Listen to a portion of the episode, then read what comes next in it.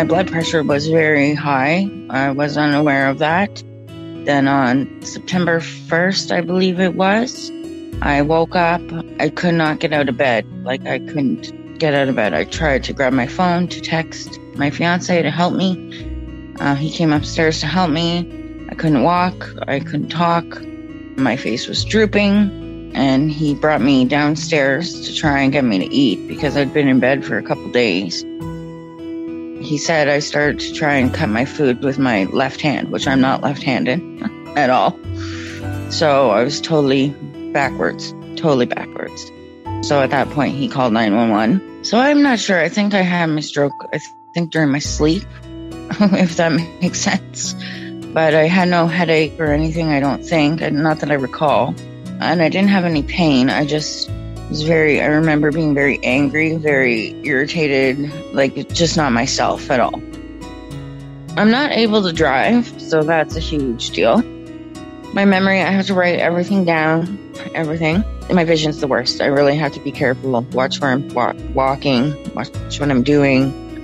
If I'm ever lost anything, I have to remember to look to my left because it's my left eye and it's usually on my left side if I can't find something. That's pretty much what I have to deal with every day. I slowly increase my time part time. I only treat four patients a day, usually for up to an hour each patient, because I do massage therapy. So that's, I think, what helps me get back to work is because I enjoy helping people and helping them feel better. Hello, I'm Mark Goodyear and this is Stroke Stories, the podcast that seeks out and hears from stroke survivors. In this episode, we'll hear from two survivors. First, Lauren Duparic from Ontario, Canada, who suffered a stroke at the age of 34. Before my stroke, I'm a mom of two. I'm very busy. I work in a massage therapy, physiotherapy clinic. I've kind of worked part time for a while until COVID, and then I was off for a while with the children, homeschooling. So that was fun. But yeah, my, my life before was quite busy and I was very independent and just totally opposite of what I am, you know, now. We were away for a family vacation. Uh, we had just gotten home. It was a September long weekend in 2018 and my blood pressure was very high. I was unaware of that. Then on September 1st, I believe it was, I woke up. I could not get out of bed. Like I couldn't get out of bed. I tried to grab my phone to text my fiance to help me. Uh, he came upstairs to help me. I couldn't walk. I couldn't talk. My face was drooping and he brought me downstairs to try and get me to eat because I'd been in bed for a couple days he said I started to try and cut my food with my left hand, which I'm not left handed at all. So I was totally backwards, totally backwards. So at that point, he called 911. So I'm not sure. I think I had my stroke, I think during my sleep, if that makes sense. But I had no headache or anything, I don't think, and not that I recall. And I didn't have any pain. I just was very, I remember being very angry, very irritated, like just not myself at all. So my family was really worried and the ambulance came and I was taken to a small hospital near here where I had a CT scan and that is literally the last thing I remember. I then woke up in a bigger hospital two weeks later. I was in a medically induced coma for about two weeks.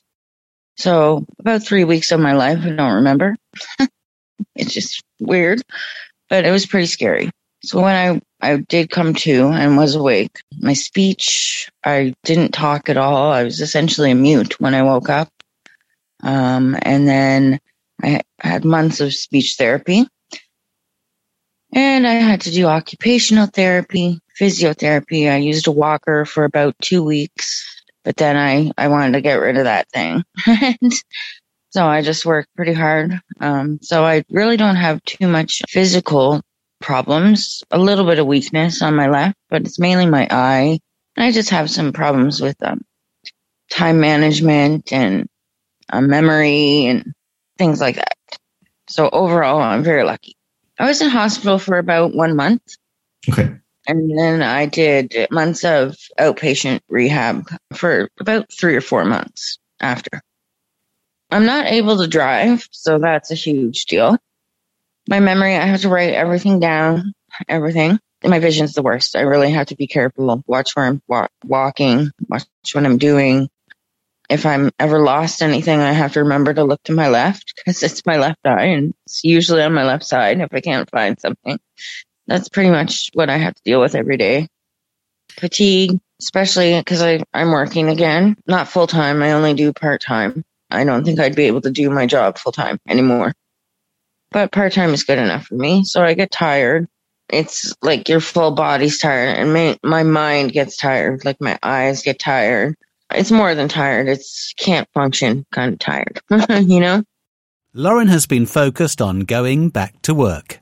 I slowly increase my time part time. I only treat four patients a day, usually for up to an hour each patient because I do massage therapy. So that's, I think, what helps me get back to work is because I enjoy helping people and helping them feel better, you know? So that's something I like to do. But yeah, I gradually increased my time started pretty slow and took me about three weeks to really not be exhausted after my shift. but now my endurance is a little bit better, but I mean, not every day is a good day. Some days are a lot harder to get that motivation. It's mainly tired, but I do have a lot going on, like I mean, kids and family and, you know, it's very busy and sometimes it's just, I don't know how I do it all, you know? My fiance is amazing. He helped me with everything. Um, he even had to help me like shower and change and take my medication and and my kids, they're great. Uh, at first, it was hard for them. They didn't understand that mommy couldn't see, right? But now they understand. They know. They help me out a lot. Like my daughters have to read what in the grocery store, what I'm buying and tell me how much things are and where things are. So they've been really, really great, really supportive. I think in a way it was basically, I had a very stressful time prior to my stroke. And I think it was just if you don't deal with your stress and your body will make you take that break, whether you want to or not, you know? So I think it was a, like a warning sign because now I definitely live a lot differently. I try not to worry too much and, you know, worry about things you can't control and I think that's basically it's, you have to listen to your body because it usually gives you signs whether you see them or not. So I think it's helped me in a way, change my life. I really wish I could see, but I don't know, like if that will ever come back. Usually the condition, they also call it posterior reversible encephalopathy syndrome. So that is part of what I had as well. So that's that's why my vision is the way it is. Typically, in some people, it does reverse once your blood pressure is controlled, but mine hasn't yet. I don't think it's going to at this point. They said how I was as good as I was about a year and a half or two years after. That's all I was going to get to. It was about 80% recovery. And here's Lauren's advice for stroke survivors and their loved ones. For a stroke survivor, I'd say try and keep your sense of humor and don't give up, you know? Keep trying, even if it's the smallest gain, even is great, you know? So keep going. And to um, a caregiver, I would say be patient and it's very difficult, you know? Definitely takes a certain type of person to be a caregiver, for sure.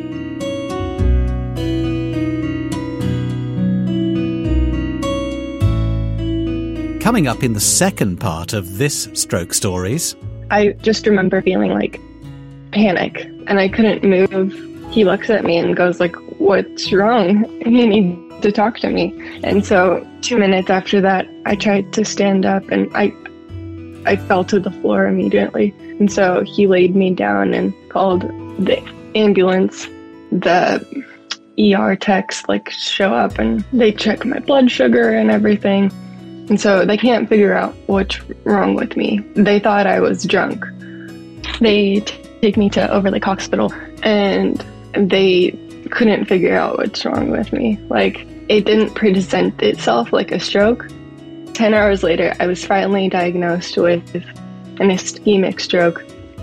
I was transferred to Harborview ICU and I stayed there for about five days.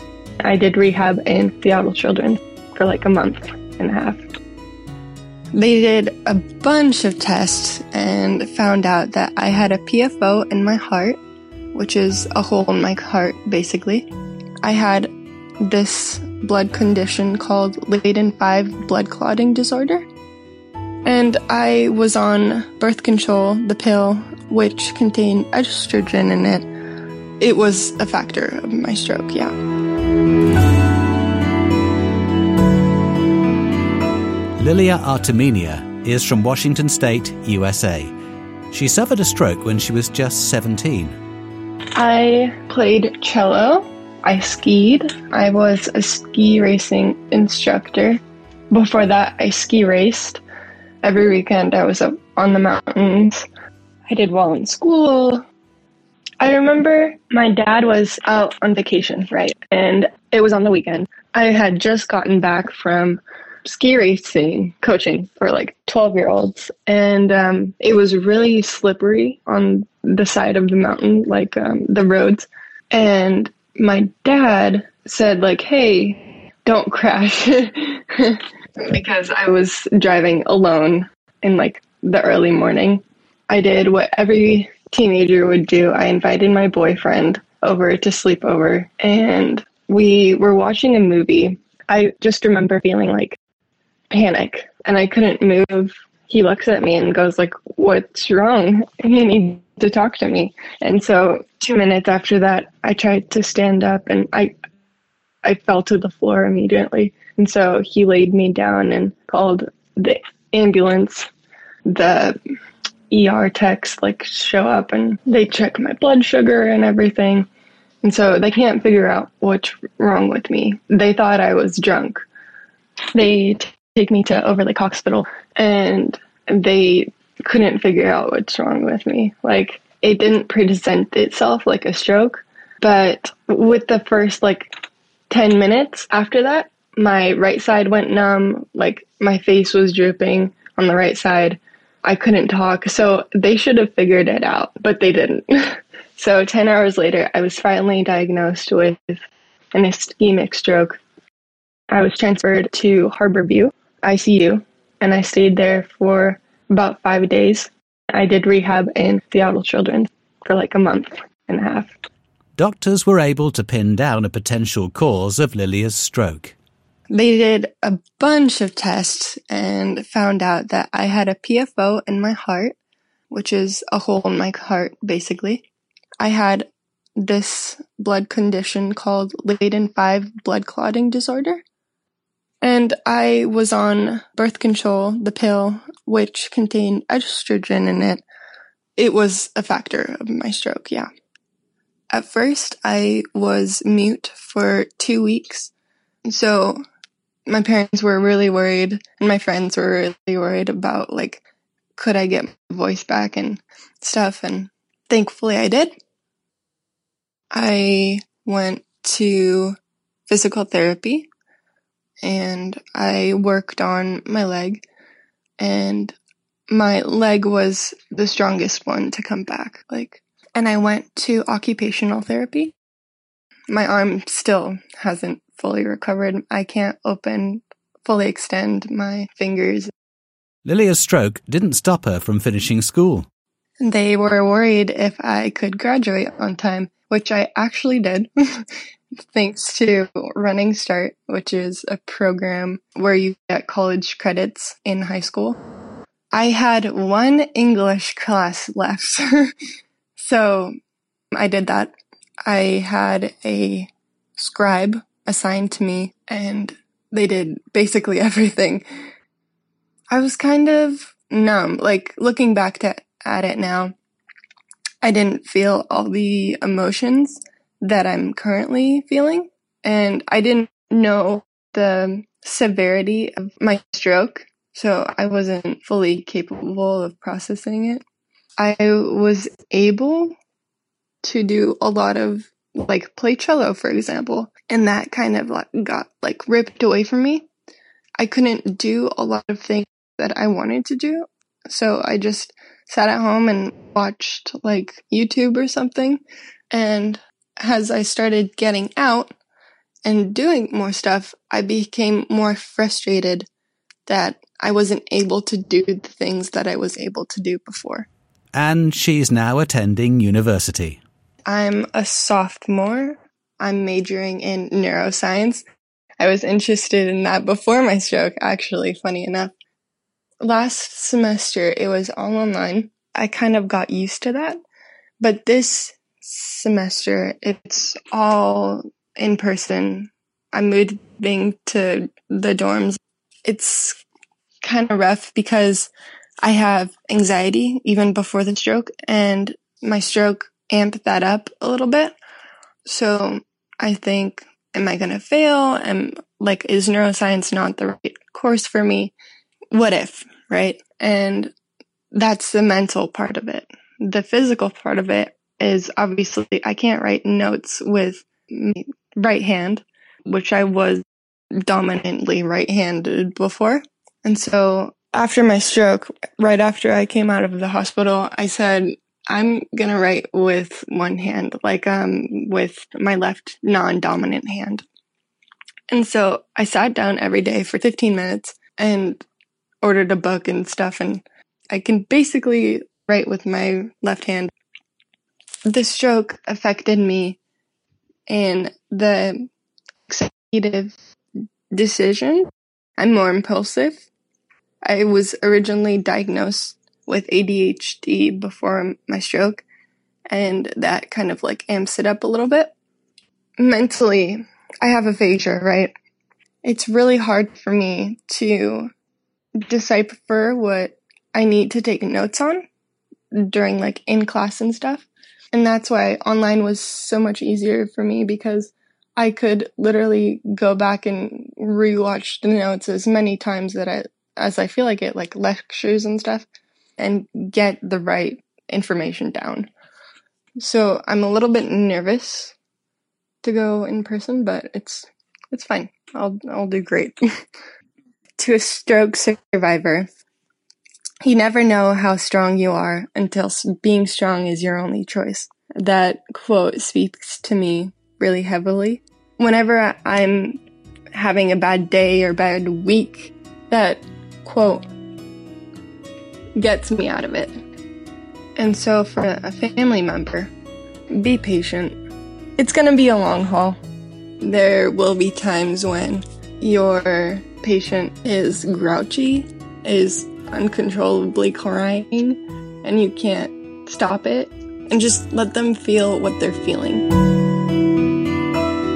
Both our stroke survivors in today's episode have shown a great deal of resilience in the face of a difficult and lengthy recovery.